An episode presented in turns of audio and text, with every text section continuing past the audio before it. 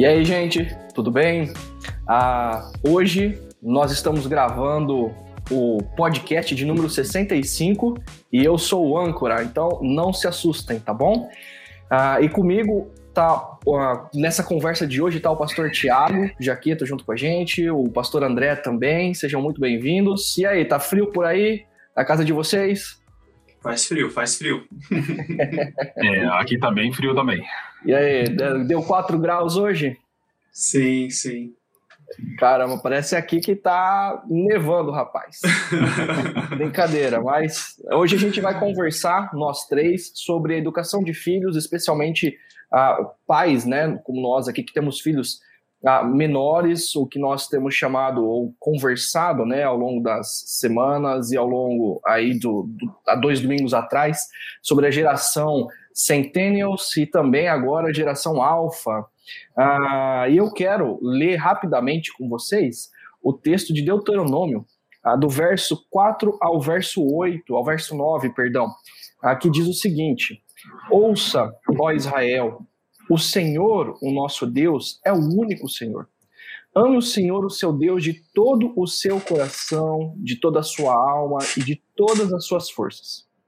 Que todas essas palavras que hoje lhe ordeno estejam em seu coração. Ensine-as com persistência a seus filhos. Converse sobre elas quando estiver sentado em casa, quando estiver andando pelo caminho, quando se deitar e quando se levantar. Amarre-as como um sinal nos braços e prenda-as na testa.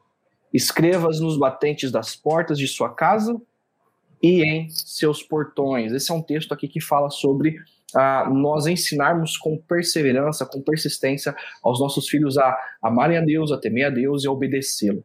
E eu queria perguntar, a começar perguntando aí para o pastor André, ah, fala um pouquinho é, do, do, das suas filhas, fala o nome, a idade, depois o pastor Tiago também já pode compartilhar, e aí por fim eu compartilho aqui em casa para falar ah, para o pessoal conhecer os nossos filhos e um pouco dos desafios que nós temos no dia a dia. Vai lá, André. Olá, olá, bom dia, pessoal. É muito legal estar com vocês aqui nesse, nessa, nesse podcast, conversando sobre sobre filhos, né? Eu sou pai da Lisa, pai da Claire. A Lisa tem seis anos, completa sete anos agora no início de agosto, e a Claire tem um ano e meio. Então, assim, são desafios uh, distintos, né? Porque são idades já com uma certa, com uma certa distância, por assim dizer, né? Mas é muito bom, é muito bom ser pai de meninas, né? Eu, então, assim, eu gosto muito uh, de assim ter esse relacionamento com, com filhas no caso, né? Então é muito muito especial, muito legal, muito bacana. Uhum. E nós viemos aqui para essa conversa, né? Para falar sobre sobre filhos e pelo menos é a minha opinião, a minha posição, mas eu creio que vocês compactuam desse pensamento. A gente está aqui em temor e tremor, né? Para falar sobre o relacionamento uh, com os filhos, sobre ensinar os filhos no caminho de Deus, mas como alguém que está aprendendo, como alguém que está aprendendo a lidar, a conduzir, a ensinar os filhos, né? E, e esse é um processo que a gente uh, a gente caminha dia após dia, né? É um processo com desafios, mas é muito bom também. Uhum. E aí, Thiago? É muito bom estar com os amigos aqui, ao contrário do André, que é, perde lá porque as mulheres dominam a casa dele, aqui nós que dominamos. Eu sou casado com a Bia, e temos dois meninos, o Arthur de 10, agora ele faz 11 agora, no final de agosto. E o Murilo de 8, o Arthur é o questionador, é o pensador, o Murilo é o figura, é o dançador da casa.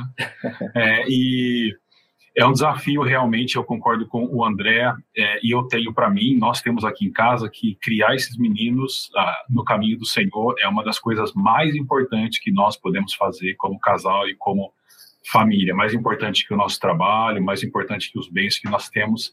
E isso é um grande desafio, principalmente nos dias de hoje. Então, juntos aqui nós vamos tentar aprender um pouquinho mais como fazer isso. Muito bom. E eu aqui em casa, eu ganhei dos três, tenho quase um time de futsal. ah, sou casado com a Tamara e eu tenho a Ivy, de quatro anos. Ela fez, agora vai fazer cinco anos agora em outubro. O Noah, de três anos, é, ele fez agora no início de julho, três anos, e a N, de sete meses, gente. Vocês acreditam? É, a pandemia rendeu aqui em casa, viu? E é um grande desafio. São, apesar das idades ah, muito próximas, ah, ainda assim é, é, um grande desafio e eu estou aprendendo. Gente, não tem segredo, não tem password, não tem atalhos para ensinar os filhos. É, o Aquila tá brincando aqui com a gente no, nos bastidores. Vou ter que comprar uma van, daqui a pouco vou ter que comprar uma spin mesmo, né? Mas tá tudo certo, gente. Fazer é. chamada, né? Na hora de ir pra cama tem que fazer chamada. é isso mesmo. Mas, gente, eu quero começar com uma pergunta aqui. Do Matheus. O Matheus ele fez uma pergunta, fruto né, de uma mensagem de há dois domingos atrás, é, onde foi conversado sobre Deus ter uma aliança com o povo dele. E nós também, há dois domingos atrás, tivemos o batismo de crianças. E ele faz a seguinte pergunta, e eu queria começar ouvindo o Tiago. Gostaria de entender um embasamento bíblico para o batismo infantil. Entendo que as crianças são frutos do pecado, ah, pois somos todos pecadores por natureza. Só que elas não possuem consciência pecaminosa. Então, qual que é o, o, o embasamento bíblico para o batismo infantil? O que, que você diz, Tiago? Bom, eu diria primeiro que as crianças não são frutos do pecado. É, elas são pecadoras nesse sentido. Né? Eu não sei se foi essa a intenção do nosso amigo que, que, que perguntou, mas há uma concepção errada de que é, o, o, o, sexo em si é um pecado, ele pode ser, como pode não ser, e, e, e as crianças, então, elas não são fruto de um pecado necessariamente, elas são pecadoras, né? Agora, a questão do batismo, para tentar ser, ser bem é, direto, ele tem mais a relação com a ideia da aliança que Deus tem com os pais daquela criança. Então, é, a ideia do batismo cristão se fundamenta na ideia da circuncisão do povo de Deus no Antigo Testamento. E quando Deus é, orienta a circuncisão a Abraão, no capítulo 17 de Gênesis, há um movimento literário muito interessante lá, porque é, Deus primeiro muda o nome de, de Abrão para Abraão, aí ele institui a circuncisão de Isaac, no caso, do filho deles, e depois ele muda o nome de Sarai para Sara. Essa, esse movimento de mudar o nome é um movimento também de, de aliança, de alguém que é, tem autoridade sobre a outra pessoa. E não é por acaso, então, que o texto coloca a circuncisão entre a mudança dos dois nomes. O que significa isso? Significa que a circuncisão ela está dentro da relação da família, de pai e mãe com o filho. E isso vem para o Novo Testamento, então, com relação a, ao, ao batismo.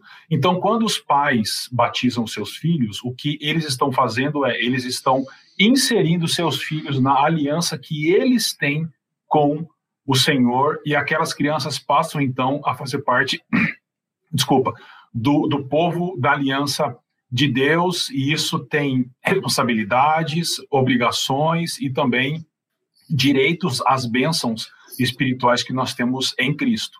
E ao longo da história da igreja, é, as crianças elas foram batizadas, elas, elas sempre foram batizadas. Só há alguns séculos que a, a, a igreja é, protestante, alguns ramos dessa igreja é, passaram a não batizar mais as crianças. Basicamente é isso. Legal, Tiago. E também complementando é, essa pergunta do Mateus, ah, e, e, com a sua resposta, as crianças ah, no povo de Israel, elas não tinham consciência do pecado e elas também não tinham consciência de que elas pertenciam ao povo. A aliança, ela tá a ver, ela tem a ver, ela tem a ver com o relacionamento com o povo de Deus. É, não é a criança quem escolhe, ela nasce como povo, né? E assim, a, a, da mesma forma que a ceia, ela, ela no Antigo Testamento a Páscoa, né? Ela é transferida para o pão e para o vinho, ou tem essa mudança, né? Do Antigo para o Novo Testamento o princípio de povo né, do, do Antigo para o Novo Testamento não muda, mas o símbolo da aliança, que no Antigo Testamento é a circuncisão, agora o símbolo dessa aliança ela é o batismo. É, mas a criança que nasce, ela nasce no povo no Novo Testamento. E é por isso que os pais ainda hoje batizam seus filhos pelos filhos pertencerem ao povo, não porque os seus filhos se arrependeram dos pecados, né? Mas porque eles pertencem ao povo, estão diante da bênção de Deus, enfim. E se você quiser uh, saber mais, é, conversar um pouquinho mais, tirar algumas dúvidas, eu quero te convidar a participar dos primeiros passos. Acesse lá chakra.org barra primeiros passos. A gente vai começar. Nós começamos, na verdade, essa semana, e você ainda pode vir fazer parte. É um momento onde a gente pode explicar os princípios básicos do cristianismo, tirar as dúvidas básicas, enfim. Ah, se inscreva lá. E André, você quer complementar, falar alguma coisa? É, uh, dentro desse espectro teológico da teologia do batismo, que ela é vasta, né, que são vários desdobramentos, um ponto específico assim que eu gostaria de trazer aqui é que o batismo infante, talvez ele expressa de uma forma muito bonita assim aquilo que nós compreendemos nas escrituras como que a salvação ela é por graça, mediante a fé.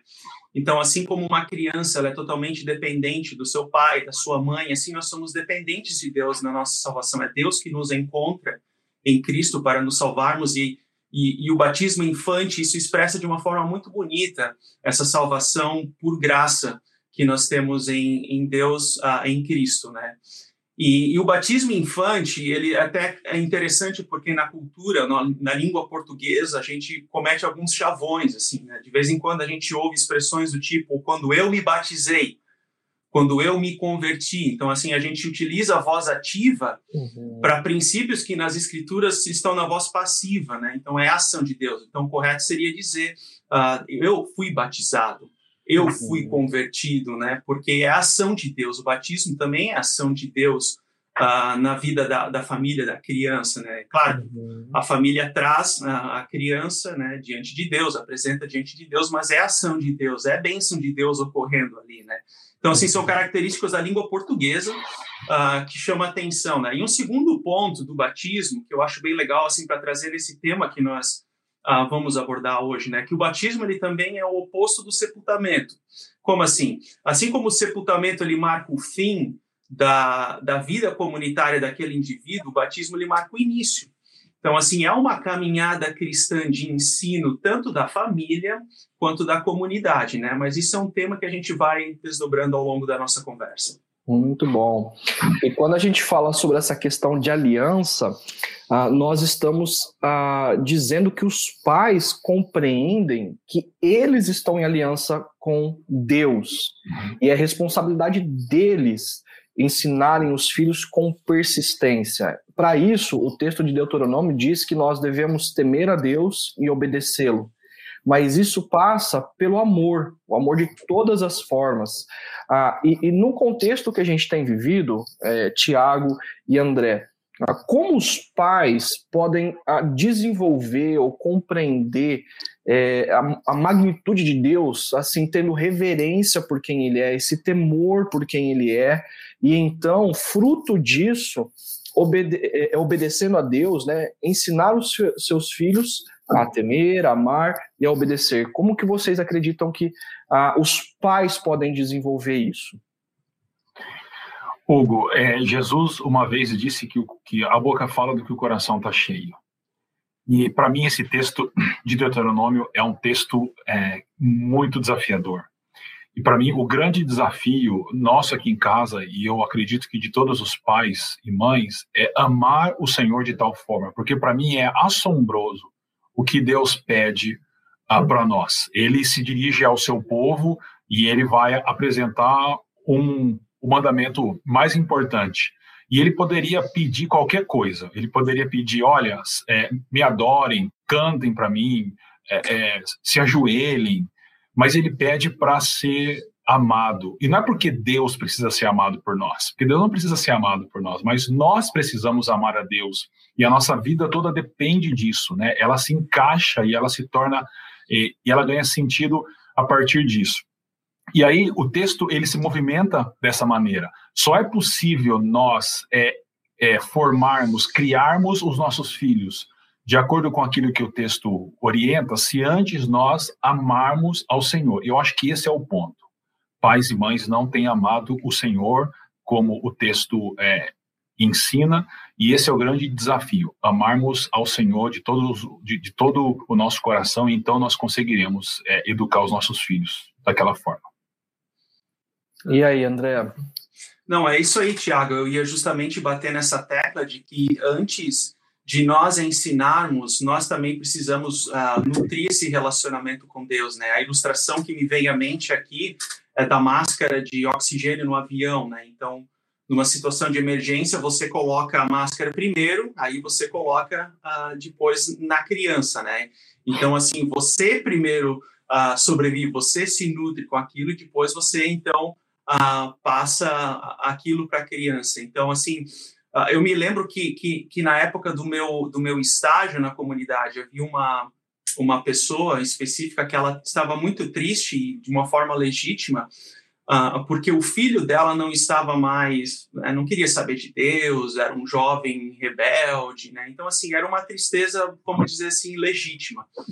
Mas, ao mesmo tempo, aquela mãe, ela era uma pessoa muito difícil de lidar. Ela tinha um temperamento uh, que era muito exaltado, ela sempre minava o ambiente com, de uma forma muito estressante.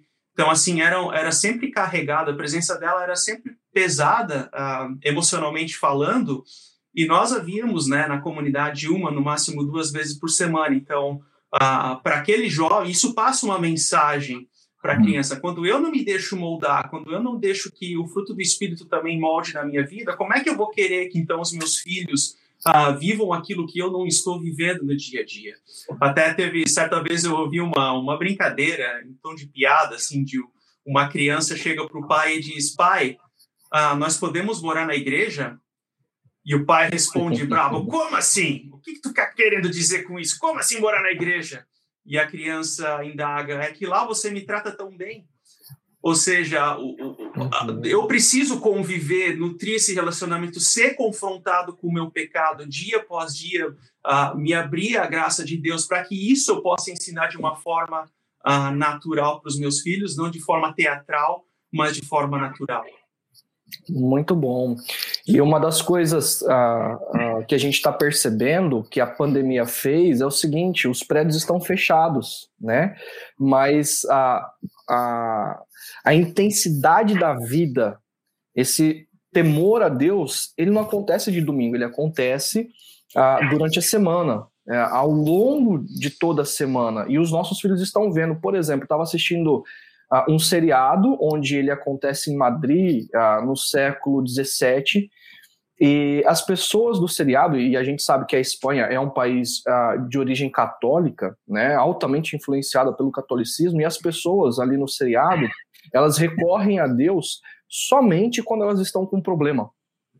Então, essa é a mensagem que a, o ambiente ali passa. Não estou falando dos católicos, né? Porque na nossa realidade a gente também percebe isso.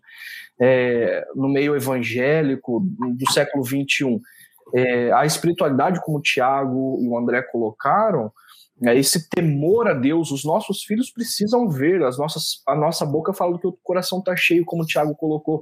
Ah, os nossos filhos precisam nos ver é, lendo a Bíblia, orando, não só na hora de dormir, falando das coisas de Deus, né? Eu acredito que esse é, é, mostrar esse temor que nós temos por Deus no dia a dia. E falando sobre esse temor por Deus e também a questão da, da do ensino da, da, dos filhos, a gente já colocou aqui que nós temos filhos pequenos, né?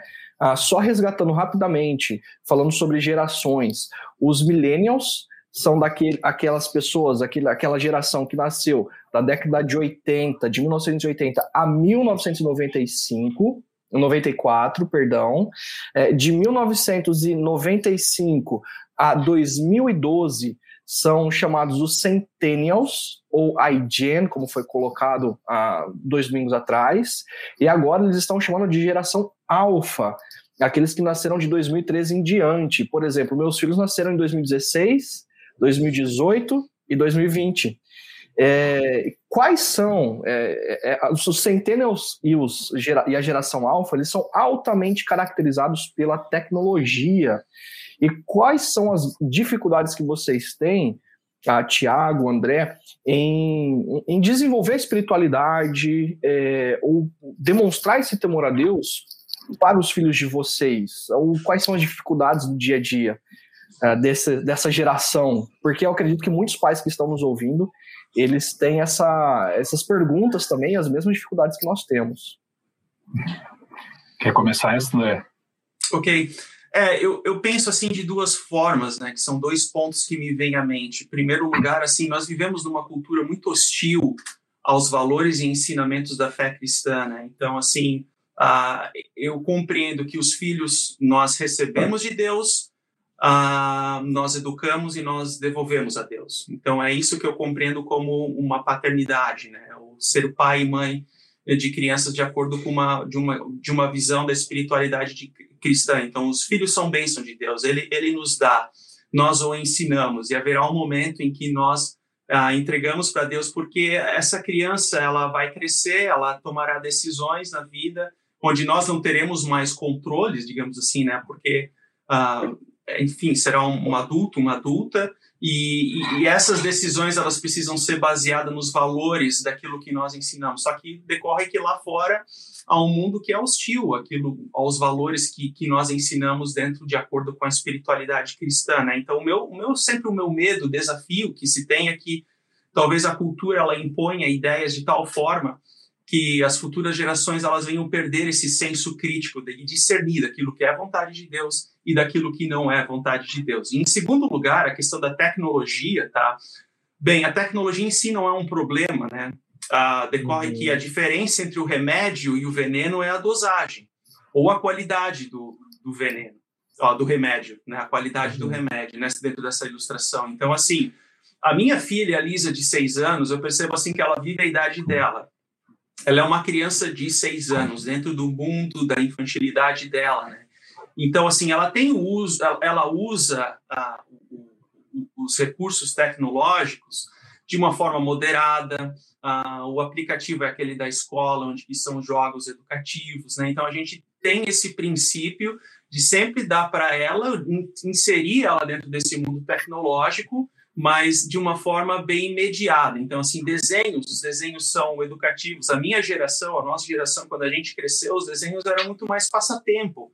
Mas, assim, há bons uhum. desenhos uh, disponíveis que eles são desenhos educativos. Então, por exemplo, as minhas filhas amam Daniel Tigre, porque ensina valores. Uhum. São valores, assim, até cristãos, porque o autor também era um pastor, né? Presbiteriano, então assim uh, existem valores ali implícitos. Então a tecnologia em si não é um problema, é a forma como você usa. Uh, nós acabamos de retornar ao Brasil, né, para finalizar esse comentário e o que me chamou a atenção, até diria de uma forma negativa, uh, é que as crianças aqui da rua, do condomínio, assim, são crianças de seis anos, sete anos e todas com celulares. Então, assim, eu não quero aqui dizer ou fazer um comentário legalista ou moralista para dizer, oh, a partir dessa idade você pode ter um celular, mas me chama a atenção que uma criança talvez tenha poucos brinquedos, mas já tem um celular. Ah, tá, Pô, ter poucos brinquedos no contexto brasileiro, onde o brinquedo é caro, é caro, mas você ter, não, ter poucos brinquedos, mas ter um celular, isso me chama atenção. E na conversa com essas crianças, você percebe que, de alguma forma, isso é uma observação empírica, tá? não é um estudo que eu li nem nada, você percebe que essas crianças elas não vivem mais a idade delas. Assim, elas têm, intelectualmente falando, parece que elas passaram a, ideia, a idade físico-biológica que elas estão vivendo. Então, assim, o meu receio é que eu não quero que, que a minha filha pule fases, que ela possa viver a cada idade, cada fase da vida na sua, na sua plenitude. Uhum. É, eu, eu, eu destacaria três pontos, Hugo. Primeiro, uma consciência de guerra é, nós, pais e mães, precisamos ter consciência de que há uma guerra sendo travada pelos corações dos nossos filhos. Se a gente não entender isso, nós não percebemos e temos, tivermos essa consciência, nós já perdemos. Segundo, eu concordo com o André, quando a gente precisa, eu diria que nós precisamos é, limitar e proteger os nossos filhos. Eu tenho um de 11 e um de, um de 10 e um de 8, e é muito difícil porque eles estão naquela fase de videogame, eles gostam muito de videogame ou de ficar assistindo a, pessoas jogarem no YouTube.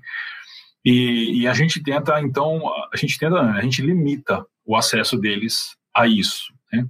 É, e, por exemplo, eles não têm celular, eles têm amigos que têm celular da idade deles, mas eles não têm e não terão tão cedo, porque eles não precisam, né? Se você, pai e mãe, deu para seu filho, para sua filha aí, e acha que, que, que você está certo, é uma responsabilidade sua, mas crianças não precisam de celular.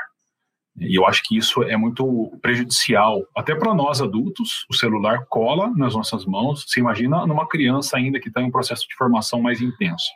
Então, seria limitar é, os nossos filhos. E, por último, eu diria aproveitar é, os pontos do evangelho. Então, às vezes, eu estou vendo os meninos jogarem alguma coisa ou assistirem, e eu percebo que tem pontos do evangelho ali, às vezes propositais, às vezes não, mas de alguém que precisa sofrer para livrar uma outra pessoa. E ali eu falo para eles, falo, olha, mas quem fez isso por nós? E aí eles respondem. Então, eu diria isso, consciência de guerra, a limitar o acesso deles e sempre que possível conectar a mensagem do evangelho aquilo que eles estão vendo, porque o evangelho ganha vida, né? Eles, eles, eles, eles crescem entendendo. Olha como o evangelho é real, ele, a mensagem dele é, pode ser é, entendida é, nos jogos, nos vídeos e de outras formas. Muito bom. É, e, e, por exemplo, no meu caso aqui, que eu já tenho a Ive e o Noah, uma das minhas dificuldades, e eu tive que aprender isso e continuo aprendendo isso, é o fato deles, uh, dessa, dessa momento de vida, eles serem mais concretos, eles não, não compreendem tanto o abstrato. E tem dias que, por exemplo, a, a Eve fala, o Noah, e o Noah repete aí, né? Ela já, ele já tem uma professorazinha, é, dizendo, não, não quero orar hoje, né? Ou então, ah, hoje eu não quero ler a Bíblia. E, eu, e uma das minhas dificuldades como pai é assim aquela dor no coração de ouvir isso do meu filho e o que gera em mim é, é um maior temor a Deus e diante da responsabilidade do qual Ele está me dando. Eu não preciso impor sobre eles a minha fé, até porque a idade deles é, eles têm dificuldade com a questão do abstrato, talvez seja por isso que essas crianças elas gostam tanto do celular, porque é algo mais palpável é, mas é, eu me vejo sendo desafiado. E a Bíblia ela não fala é, faça isso, isso, isso. Né? É minha responsabilidade e demanda de mim a criatividade de encharcá-los é, e de como conduzi-los à fé de uma maneira natural. E eles vão ver isso em mim, e na Tamara, como nós como pais. E assim, eu sei que o André, o Thiago já entraram um pouquinho no próximo assunto, mas eu gostaria de aprofundar mais, porque é, nós somos, é, acabamos sendo, ah, dando dicas né, de como os pais também podem fazer isso. Por exemplo, aqui no texto é, de Deuteronômio, Moisés ele usa o recurso literário chamado merisma. Ele usa duas palavras opostas para uh, dar ideia de completude, né, de preenchimento. Então ele vai usar assim, olha, enquanto você estiver sentado e enquanto você estiver andando, enquanto você estiver acordando, levantando e enquanto você estiver indo dormir. É, nisso tudo, ensine com persistência aos seus filhos. É, e a ideia de persistência ali é, como foi dito, é um martelo na mão, o cinzel na outra, para fazer uma obra de arte é, de ensinar os nossos filhos, né, as próximas gerações, a temerem a Deus, amarem a Deus e a obedecerem a Deus. O, o Tiago já deu algumas ideias aqui, mas, é, por exemplo, de filmes, etc. Mas eu gostaria de aprofundar um pouco mais, a, inclusive porque os nossos filhos estão dentro de casa. Como vocês, é, ou como os pais podem, com persistência, ensinarem os seus filhos a amarem a Deus, e, e, e, a obedecê-lo, né, para que não seja meramente uma obediência religiosa de comportamento, mas para que o coração deles, de fato, amem a Deus e o obedeçam como fruto de amor. O que, que vocês compartilhariam, dicas que nós podemos dar? É, esse foi um insight muito legal na sua mensagem, Hugo, uh, quando você menciona sobre a palavra persistência, tá? Uh, o sinônimo, ou a primeira palavra que me vem à mente tem a ver com sacrifício. Sacrifício no sentido de que os pais, uh, quando os filhos chegam, nós teremos que abrir mão de algumas coisas que nós tínhamos ou que nós acostumávamos a fazer antes dos que os filhos uh, viessem até nós. Então, por exemplo, uh, enquanto solteiro, eu poderia, eu podia acompanhar as Olimpíadas quase que integralmente, ou assistir uma Copa do Mundo quase que integralmente. Uhum. Depois que eu e a Sharon nos casamos e ainda não tínhamos as filhas, a gente poderia maratonar, nós tínhamos, tínhamos tempo para maratonar nas séries de uma forma assim muito mais livre. Mas com as crianças essa rotina muda e a gente tem que entender que uh, elas acabam se tornando uma, uma prioridade acima das nossas, digamos assim, das, dos nossos hobbies, por assim uhum. dizer. Isso não significa que não exista tempo uh, no casal, não é esse o ponto que eu quero dizer, mas uh, um exemplo bem específico, eu e a Sharon nos dias de folga, nós gostávamos de acordar, não vou dizer tarde, mas no momento, né? Meio-dia, né? Não vou dizer meio-dia, mas no horário assim que nossos organismos acordam. Uhum. E eu não sei por que a Clara, minha filha mais nova de um ano e meio, ela tem o dom divino de acordar cedo. então, assim, ela acorda cedo, já Seis da manhã. Tá, é, então, assim, a gente tem que entender que ser pai e mãe, ah, numa cultura que, que quer ser servida, você é chamado para servir as crianças. Então, é justamente nesse sacrifício de servir elas no, na tua doação, ali que você é abençoada, ali que você se sente, digamos assim, nutrido por Deus, e isso traz implicações na vida delas. Assim, então, eu vou dizer, ó, não, não é fácil, a gente tem que assim, ser sincero, não é fácil, é difícil, mas olha, quando eu olho para trás, eu penso, eu não trocaria isso por nada. Uhum. É, Hugo, quando o texto fala, é, usa esse, essa característica do merisma, ele está apontando para a vida. Uhum. Então, quando você deita e quando você levanta, quando você senta, quando você anda, ou seja, a vida, a vida inteira, integral.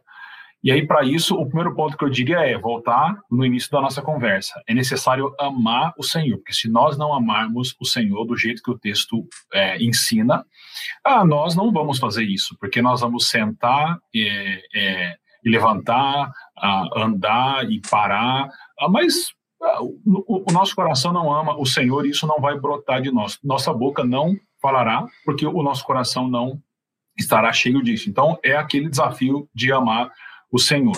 O segundo ponto, e que eu gosto muito disso, é com relação à formação do imaginário. Esse é um tema que eu, é, que eu me interesso muito e a minha pesquisa é é com relação a esse tema no livro de Apocalipse, mas eu uso bastante com relação aos meninos, porque é, as crianças estão é, é, tendo o, o imaginário delas formado e nós vivemos de acordo com o nosso imaginário.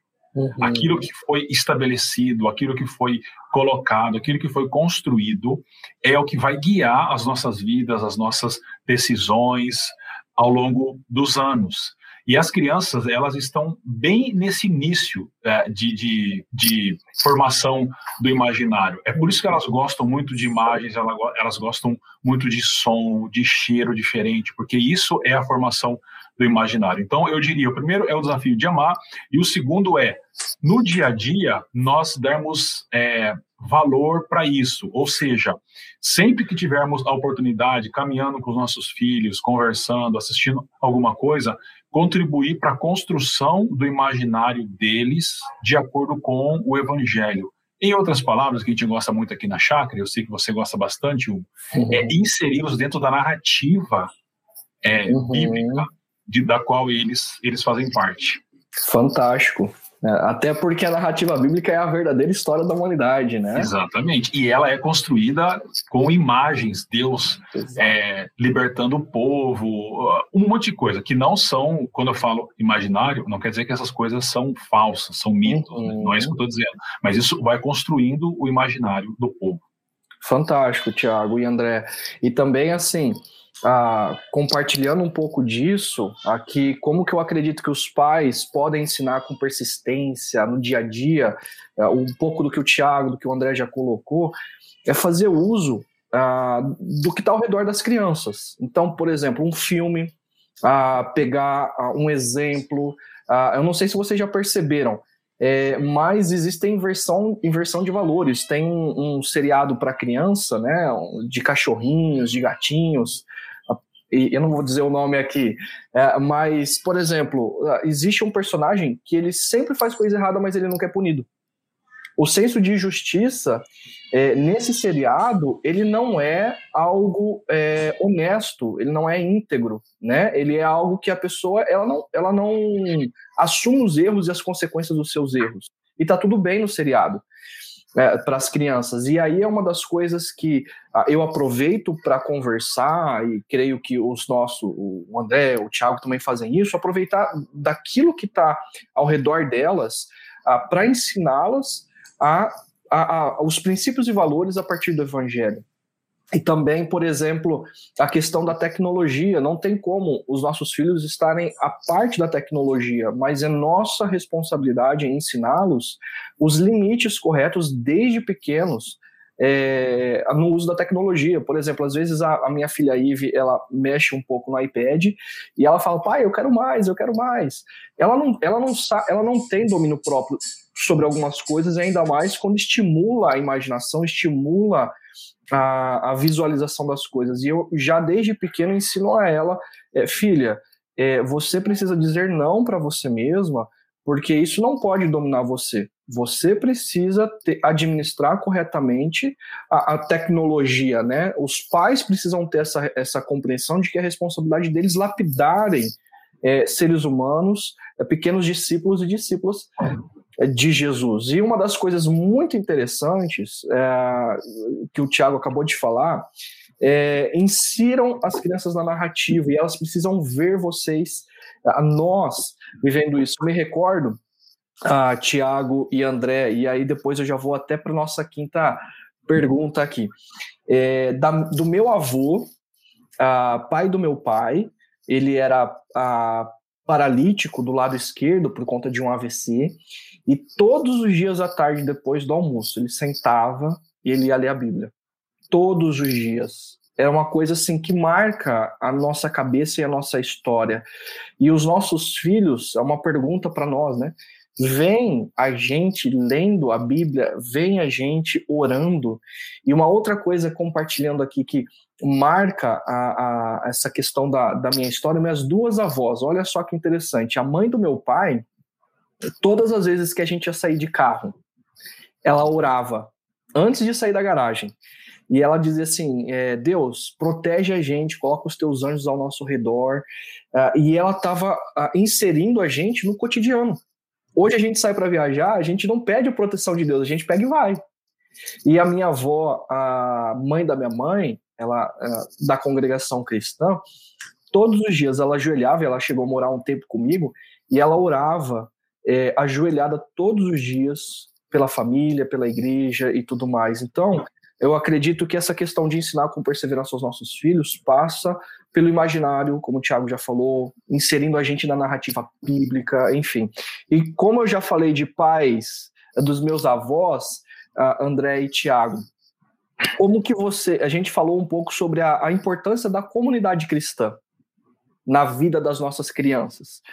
Ah, de que maneira prática o relacionamento comunitário, seja o relacionamento da comunidade da fé, mas também o relacionamento da família, aqueles que pertencem à fé cristã, ah, qual é a importância dela para colaborar no ensino das crianças a amarem a Deus, a temerem a Deus, a obedecerem a Deus? Quais dicas vocês dariam ah, para a comunidade da fé e também para aqueles que são da nossa família e são cristãos?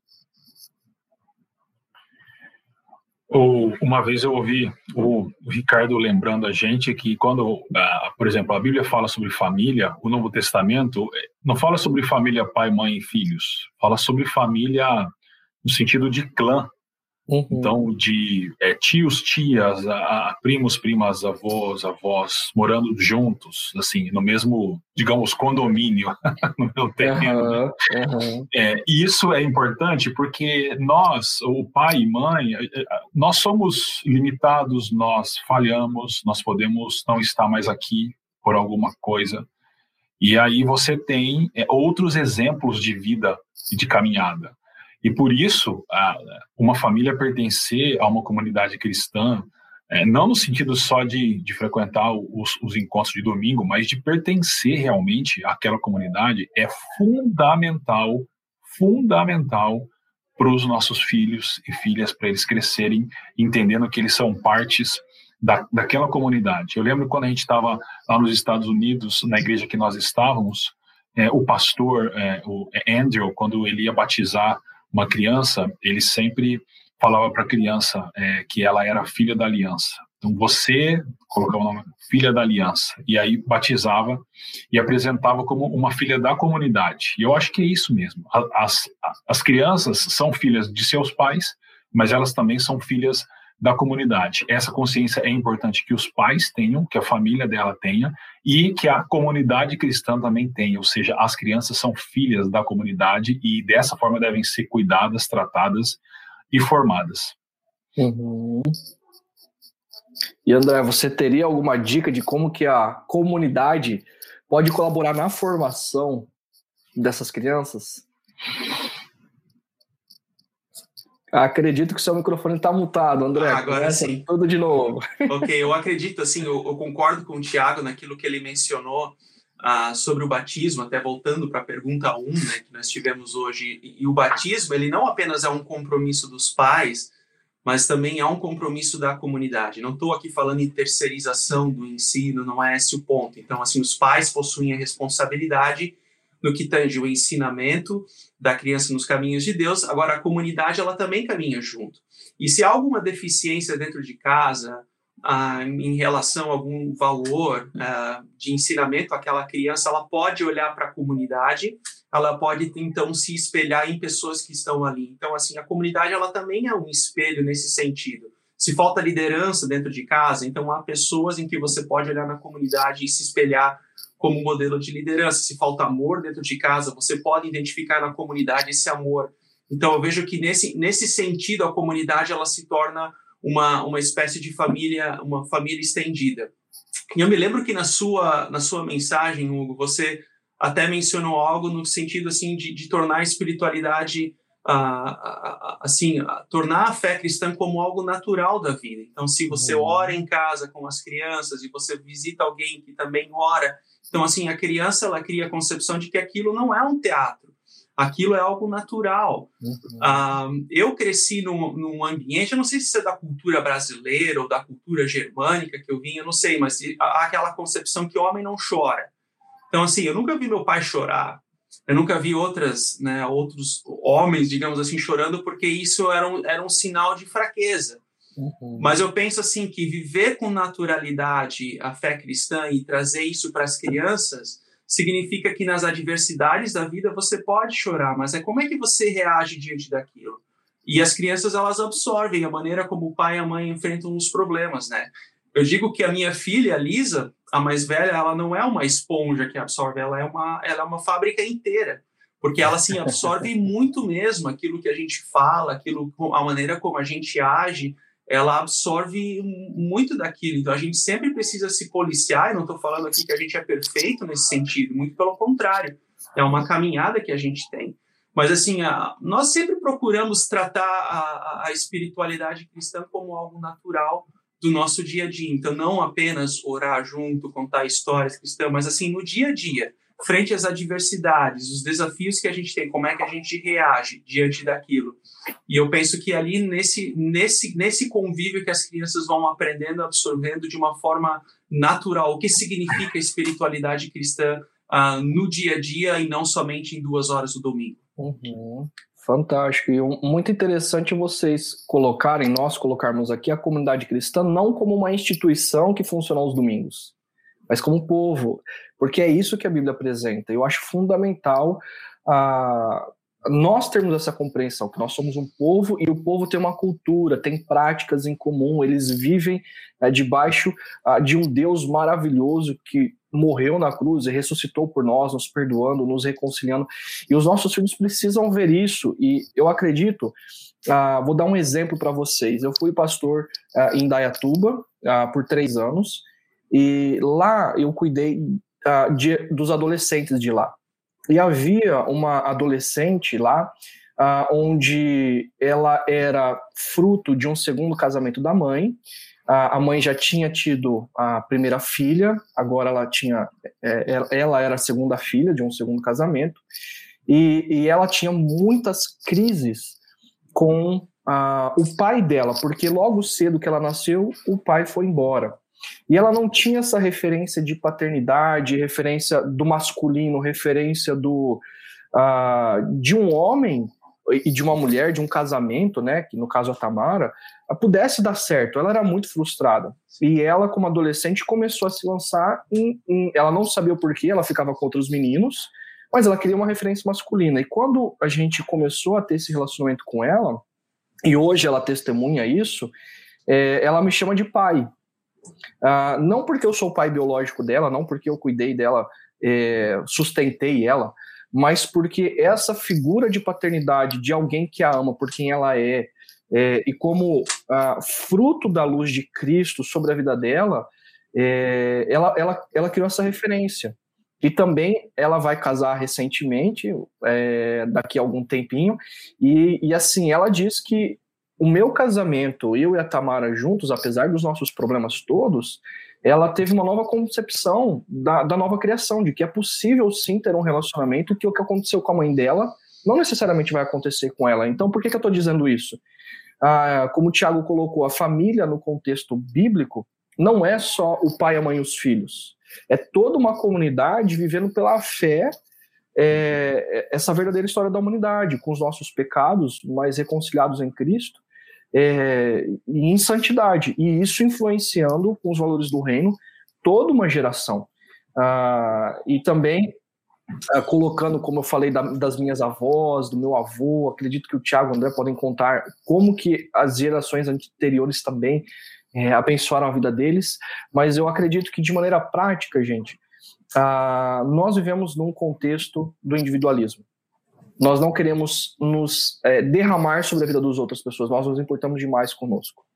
E o que Deus está nos chamando para fazer como povo é se influenciar as próximas gerações. Então, eu diria assim, não sei o que o Tiago e o André acham, mas uma dica que eu daria é chamem os filhos das pessoas da nossa comunidade, para se envolverem com os seus filhos e derramem as suas vidas na vida deles, como com os amigos, e permitam que os seus filhos conheçam outras crianças da comunidade, para que também na família da, das outras pessoas eles possam viver o ambiente da fé e perceberem que não são só vocês, mas é todo o povo de Deus vivendo na direção deles. O que vocês acham dessa ideia? Vou chamar a Lisa aqui ah, para brincar com a Ive uh, e experimentar também dessa fé de como a gente vive, que não é só na casa dela. E eu vou deixar a Ive na sua casa, André. E assim, creio que o Thiago também, uh, por exemplo, vendo os filhos dele, vendo outras crianças jogando videogame, mas ao mesmo tempo inseridos em meio à fé, isso faz toda a diferença. O que, que vocês acham dessa desse contexto? É, evidentemente que, assim, a, a, eu acho que nós, não apenas as crianças, mas os adultos, são influenciados, por assim dizer, pelo ambiente, né? A gente tem um grau de influência do ambiente. A partir do momento que você cultiva esse, esses relacionamentos saudáveis, sem perder a essência da missão, de olhar uhum. para fora, mas, assim, estabelecer relacionamentos saudáveis no sentido de ser nutridos, né? Então, assim, uh, isso é, uma, é um ponto que a gente precisa sempre valorizar e e, e, nutrir no relacionamento com as crianças. As crianças elas precisam de relacionamentos saudáveis com outras crianças, né? Uhum. E, e assim, no, pelo menos com a minha filha, com a Lisa, a gente percebe assim que quando ela se relaciona com, com crianças que talvez não venham dessa cultura, né? Ou, ou não, não conhece esses princípios de casa, dos valores cristãos e sim faz parte né do relacionamento na sociedade a gente percebe assim que ela traz consigo também alguns vícios né algumas palavras que ela ouve que não deveria falar, uhum. entendeu? Então, assim, eu acho que é justamente nesse sentido de educação e ensino e que a gente, que a gente, digamos assim, vivencia e nutre a fé delas, assim, para que elas também sejam luz, não apenas corrigir como um fim em si mesmo, mas que elas Fantástico. também possam ser luz e influenciar também essas crianças. Isso é a missão também, uhum. é influenciar outros. Muito bom. Uhum. Sim, sem dúvida. Né? Eu cresci em um, em um, condomínio em que a gente frequentava a casa dos amigos como se fosse a nossa, tomava água, comia, estava nem aí com isso. Eu acho que a gente está entrando no estilo de vida mais individualista, o jeito que a gente mora vai evitando um pouco isso, mas eu concordo plenamente, isso é muito saudável, nós é, vivermos juntos com outras pessoas. Lógico, a pandemia é, momentaneamente impediu isso, mas a pandemia logo passa e a gente deve sim retomar e valorizar muito essa vida comunitária, que os nossos filhos tenham contato com outras crianças. Isso é muito importante. Fantástico, gente. Uh, caminhando para o nosso final, de maneira muito rápida, vocês têm algum conselho para os pais que estão nos ouvindo ou nos assistindo? Um conselho assim, final. Uhum. É, eu parto do princípio né, que, que filhos são bênçãos de Deus. Então, Salmo 128, versículo 4 diz: Seus filhos serão como brotos de oliveira ao redor da sua mesa. Então, olhe para os seus filhos como bênção de Deus. Então, você que é mãe solteira, tenho todo o respeito do mundo. Eu não sei qual é a sua história, qual é o contexto, mas assim, ser a mãe ou pai, uh, cuidar de, de, filho ou filhos assim sozinho, isso é um desafio muito grande. E eu oro para que Deus dê sabedoria a, a você nesse processo. Se você é pai de, de, filhos adotivos, é uma oportunidade muito bonita de ensinar aqueles filhos que os caminhos de Deus. E aqui eu lembro de Romanos 11 sobre o enxerto, né? Que nós, como a partir da fé em Cristo, nós somos enxertados na videira verdadeira, né? Nós somos uhum. linhagem, filhos de Abraão, uh, porque nós somos enxertados na videira. Então, assim, os filhos adotivos, eles se integram à sua família, eles são enxertados, mas eles são seus. Então, assim, faça, uh, utilize daquela oportunidade para ensinar as crianças e, assim, eu também tenho todo todo o respeito uh, por você e eu oro para que Deus te dê sabedoria também nesse processo. Uh, e como último ponto, tá? Uh, certa vez eu ouvi que a fórmula não temas, a, né, a fórmula bíblica não temas, ela aparece nas escrituras 365 vezes ou há um não temas para cada dia do ano. Confesso que eu não fui atrás para conferir se é verdadeiro isso ou não, mas enfim, a, a Bíblia ela é, ela é rica encorajamento uh, para o seu povo no que tange a não temer as adversidades da vida. Então, nós vivemos numa cultura hostil em que hoje dá trabalho ter filhos. Então, na concepção bíblica, os filhos são bênção de Deus. Na geração dos meus avós, filhos são bênçãos, mas os filhos também são importantes para a mão de obra, para trabalhar na colônia, para trabalhar né, uhum. né, na fazenda. E hoje em dia parece que filho é problema na nossa cultura. Então é mais fácil ter um cachorro, um gato, um animal do que ter filho. Ah, ah, claro, eu não tenho nada contra animais, não é esse o ponto. E eu também não estou querendo entrar aqui especificamente nos casais que querem ter filhos mas não conseguem.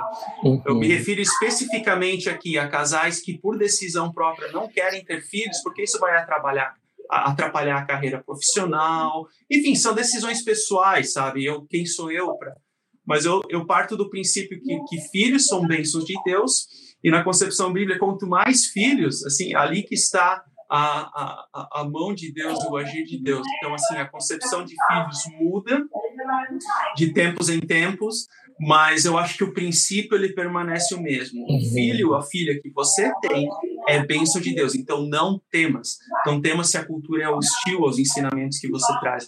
Não temas se há um mundo lá fora que ensina princípios contrários àquilo que vos ensina. Não temas, uh, continue firme, segue em obediência a Deus.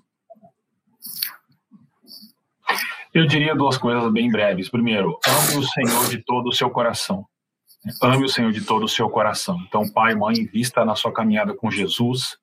É, ore ao Senhor, confessando se você não ama o Senhor dessa forma.